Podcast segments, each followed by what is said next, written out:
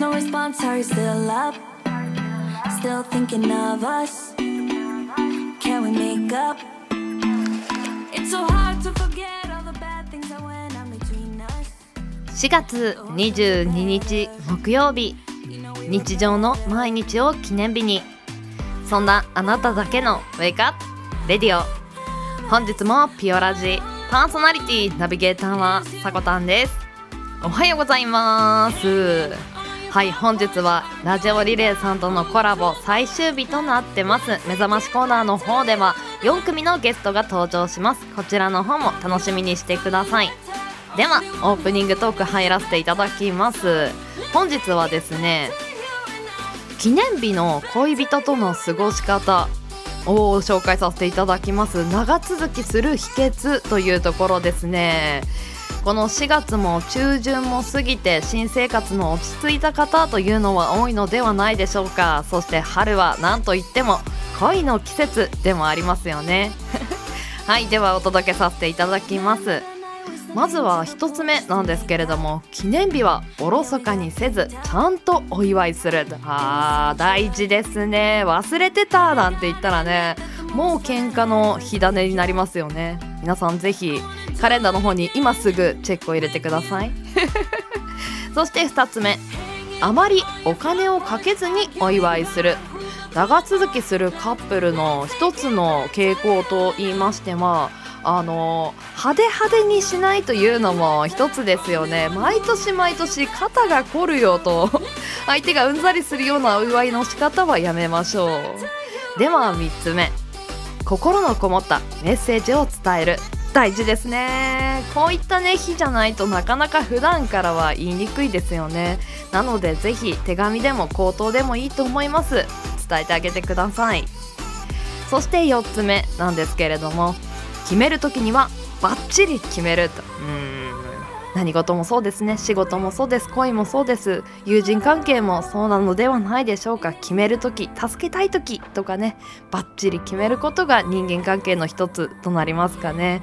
皆さんぜひ記念日の方を大事にしてください。では木曜日です。週5回5時半から6時半の間に赤線インコのピーちゃんとキャストンエア。ーこの放送はラジオアプリスプーンおよびスタンド FM ポッドキャスト YouTube にて配信中。提供はピオラジ制作部サコメン有志にてお届けしております。それではピオラジ。今日も元気にスタートです。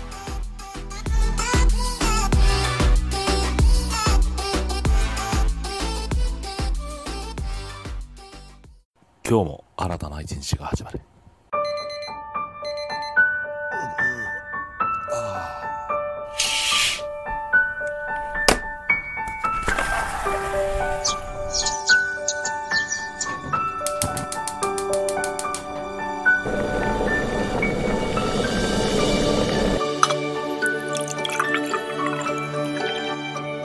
毎朝5時半から6時半の間に赤線インコのピーちゃんと。当たり前の毎日をかけがえのない日々にピオラジ。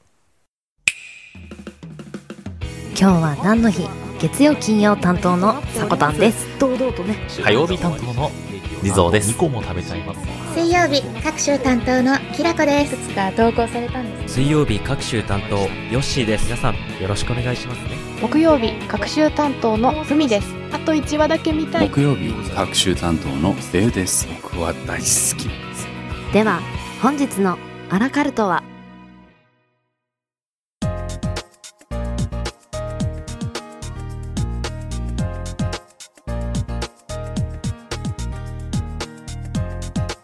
月22日今日は何の日？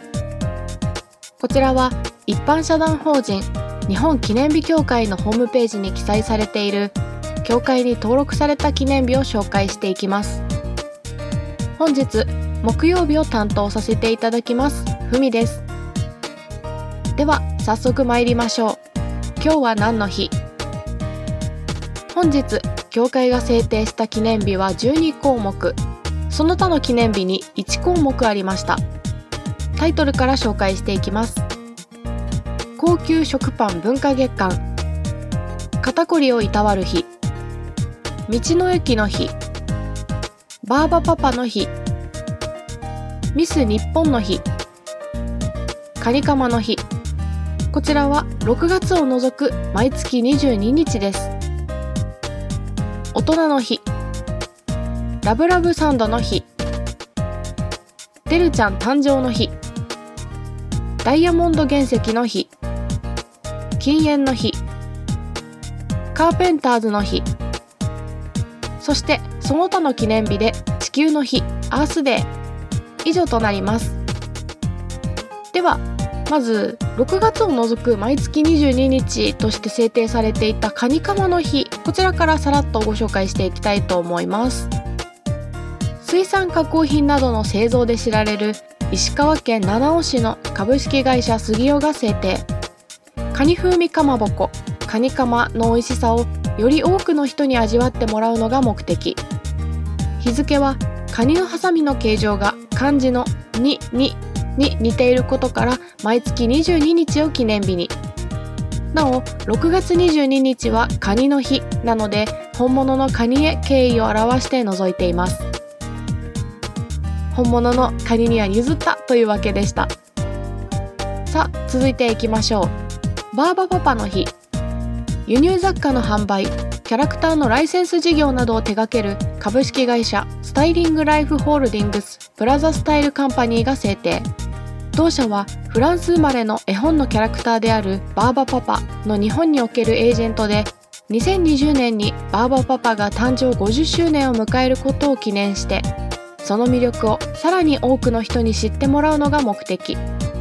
日付はバーバパパが春生まれのキャラクターであることと国連の提唱するアースデー4月22日が自然保護や動物愛護といったバーバパパの絵本の理念と通じる要素が多くあることから4月22日となりました、えー、ここでバーバパパの豆知識についてご紹介していきたいと思います。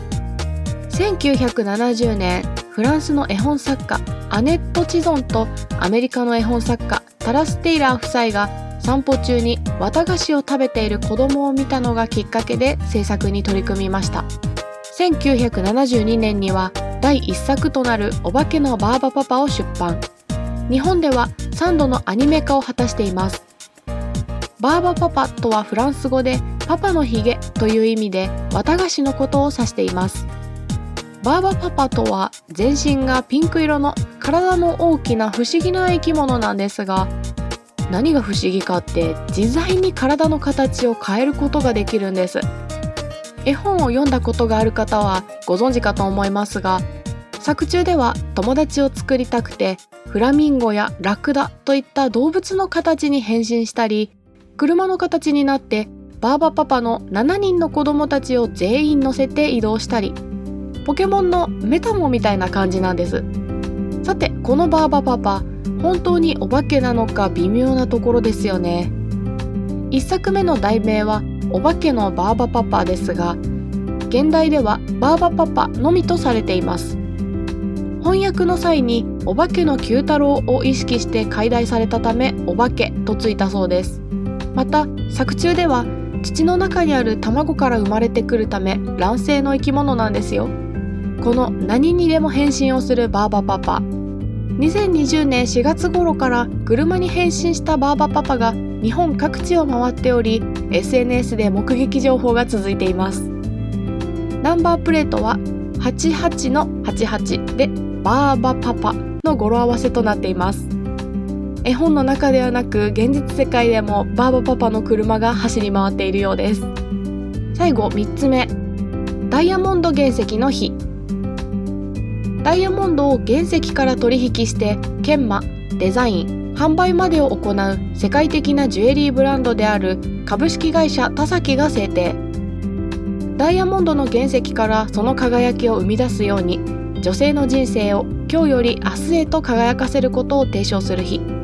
日付は4月の誕生石がダイヤモンドであることとダイヤモンド業界ではツインダイヤモンドと呼ばれる一つのダイヤモンド原石を対に分けて磨くことが通例のため調和を意味する2の双子の数字である22を組み合わせて4月22日としました。世界で一番硬い石と言われているダイヤモンド。削ったり磨いたりするには他のものでは太刀打ちできないということでダイヤモンドを磨くためにはダイヤモンドでということなんですね。またダイヤモンドの原石っていう言葉。人に対しても使えますよね。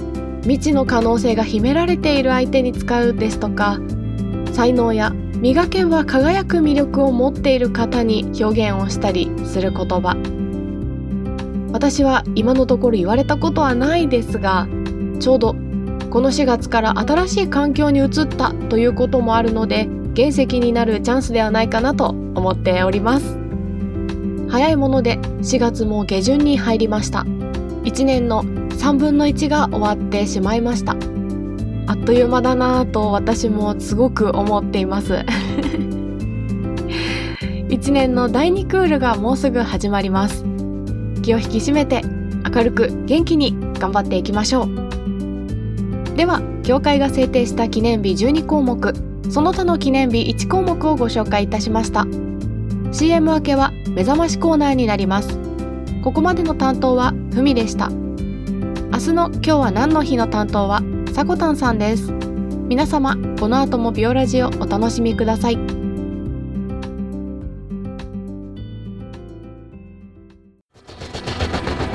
新潟をキーステーションに活動するサコタンと B ちゃんに全国のサコメンたちが様々なコンテンツを発信中。ホームページは www.sakotan.com でアクセスまたはおさこの部屋で検索。YouTube サコタンチャンネルもグローバルに展開中。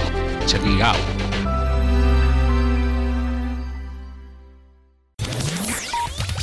Radio Relay 2021年4月25日日曜日ライブ配信ラジオでバトンをつなぐスプーンの期間限定イベントラジオリレーが開催決定。出演する DJ は16組その DJ は。Radio. The Low 八田太宰収まらないリンジローノッチ月刊シャベコア怪人野口ヨダヤン吉榊とカズマのイサンゲレディオスイポンコツマ旅ジチャデュークマシーコエリちゃんちゃんこ鍋あやか鈴木ロド F ダイオトヤ MM レディオベルスメルメンナルミと広瀬のラジオの鍋ナノスプーン DJ の本気のラジオが聴ける16時間4月25日の朝8時から夜の12時まで1枠1時間が16枠ノンストップ。ピオラジ田中ラジオとのコラボタイアップ企画もチェック。つなげラジオ。16枠のつなぐバトンが最高のラジオになるラジオ。しようぜ。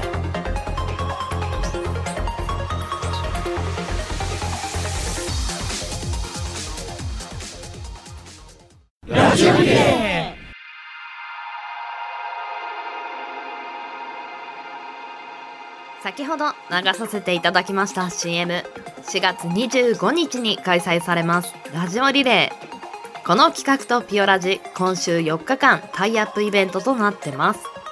月曜日から木曜日まで総勢22名のラジオリレー参加 DJ に毎日4組登場していただく豪華企画。本日最終日に当たります4日目に登場していただく4組がこちらです。E3A ラジオさんポンコツ丸さん旅路ちゃんかっこデュークさんエリちゃんちゃんこ鍋さん。それでは早速ボイスメッセージの方お届けさせていただきましょう。ラジオリレー初出場のスプーンネーム E3A ラジオです。カズマです。榊です。はい、えーラジオリレーの意気込みということで、えー僕ら初出場になるんで皆様の足を引っ張らないように、えー最高のラジオに仕上げつつかつ初心者らしくがむしゃらに頑張ろうと思っています。じゃあ榊の方も一言意気込みお願いします。はい頑張ります。いや本当に一言。いや本当に一言。まあね、えーこんな2人なんですけれども、はい。応援のほどよろしくお願いいたします。はい、以上。イーサーエラジオでした。バイバイ。ピオラジオお聞きの皆さんおはようございます。ポンコツ丸でございます。とまあね3回目の出場でございますよ。前回前々回とねまあ収録があったりとか賛否両論ありましたけれども今回3度目の正直ということでございましてしっかり生でラジオをやろうと思います。それではいつもの行ってみましょう。ピオラジじゃんけんじゃんけんポンポンコツ丸はチョキを出しました。それでは皆さんごきげんよう。ポンコツ丸でございました。ラジオリレー初出場のスプーンネーム旅路ちゃんかっこデュークです。なんとラジオ風配信やラジオ風キャストというものを一度もやったことがありません。主催のおちびさんから招待状が来た際は人生で2番目にびっくりしました。さあ人生は冒険。喋るのが苦手で編集に逃げたキャスト民の挑戦を見逃すな。チェキは。プーン違う。ラジオリレー初出場のスプーンネームエリちゃんちゃんこ鍋です。普段からねエリこぶし満載のエリラジオをやっているんですがリレー当日はねこうさらにパワーアップした点がねいっぱいありますので堂々とね私の世界観を貫いてやっていきたいと思います。よろしくお願いします。フリフリ。ギャラクシーはいでは最終日の4組のゲストに登場していただきました。個性あふれるメンバーでしたね。はいではまず1組目から紹介させていただきます。E3A ラジオさんです。もともとは3人組でラジオをやっていたそうです。先ほど登場していただきました榊さんそしてカズマさん。今がお仕事がちょっと忙しくなってお休み中の白井さんこの3組でやっていたみたいですね。そしてこの3人なんと同じ高校の同じクラスの出身だそうです。仲良しですね。活動としてはスプーンでは毎日夜22時から定期枠を配信しています。そして並行して YouTube や TikTok などでも活動を開始されたと。これからいろんなところで楽しんでいくようなイメージがありますがこのラジオリレーもとてもいい経験になると思いますのでぜひ楽しんでください。そして注目していきましょう。では2組目。ポンコツ丸さんです。いやーまずは突っ込んでもいいですか？ピオラジじゃんけん。今の今まで一度もやったことないんですけれどもね。まあ以前からやり取りのある仲のいい方なのでおふざけに走ったのかなと思ってますがまずは紹介させていただきましょう。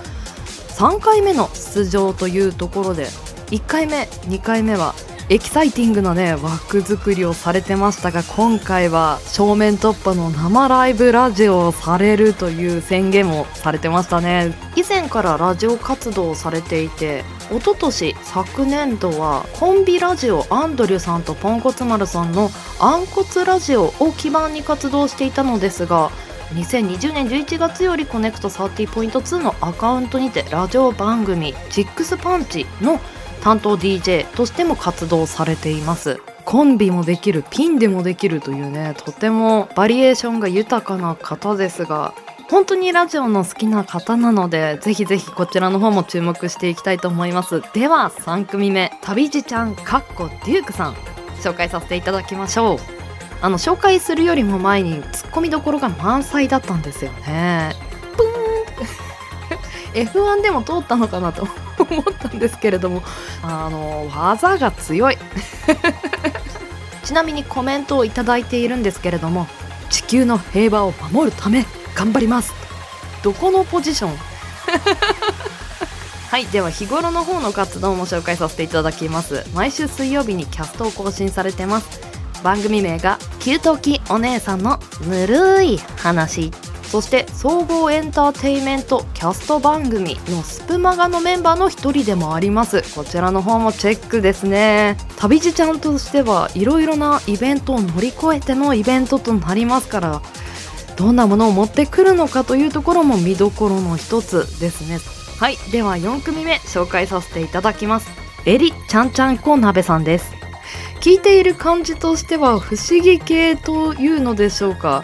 ボイスメッセージの方を聞いてもコメントをいただいた方をちょっと読みましてもなかなか解読ができないというかご紹介がしにくい形の人となってますがちなみに活動としては毎週土曜日23時半から「エリラジ」というものを配信されています。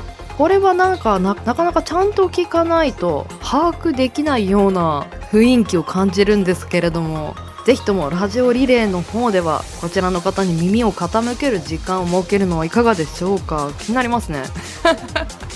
はいでは本日最終日4組登場していただきました。そして今まで登場していただいた22名の DJ さん本当にありがとうございました。そしてこの企画に協力していただいたラジオリレー主催者のおちびさん本当にありがとうございます。ではこの紹介した DJ さんたちとはラジオリレー当日の4月25日にまたお会いできることと思います。皆様ぜひお楽しみに。ではエンディングへ参ります。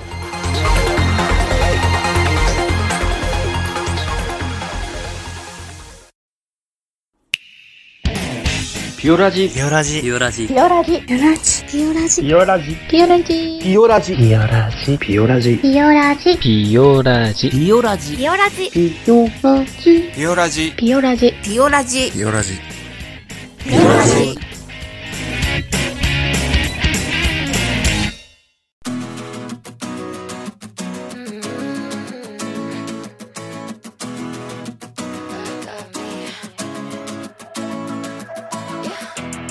I already know better. 24K got nothing on me. はい。本日もエンディングのお時間となりました。目覚ましコーナーの方ではゲスト4組最終組登場していただきました。そしてラジオリレー当日も楽しみにしていきましょう。というところで今日は何の日担当していただいたのはふみちゃんでした。お疲れ様でした。バーバパパの日。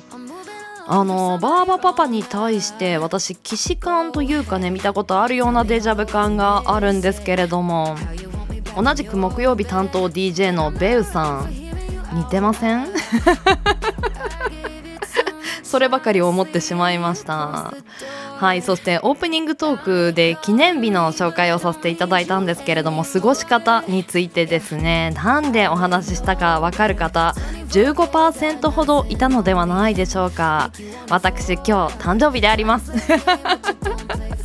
このね15%ぐらいに入って多分15%なんでって言われても勘なんですけれども。あの今日は楽しく過ごさせていただこうかなと思います。皆さんも良い日に。では。ピオナチは？朝の元気と明るさが心に届くラジオを目指して今日は何の日や？目覚まし情報を発信する。15分から20分程度の音声コンテンツとなってます。あなたのハートいいねコメントぜひお待ちしてます。朝のエンジンブーストにピオラジオ。ここまでのお相手はさこたんでした。次回配信は明日金曜日の朝のピオラジになります。また明日お会いしましょう。それでは。いってらっしゃい。行ってきます。いつも聞きに来てくれてどうもありがとう。今日も君はサコメン。だ今日も皆さん素敵な一日に。いってらっしゃい。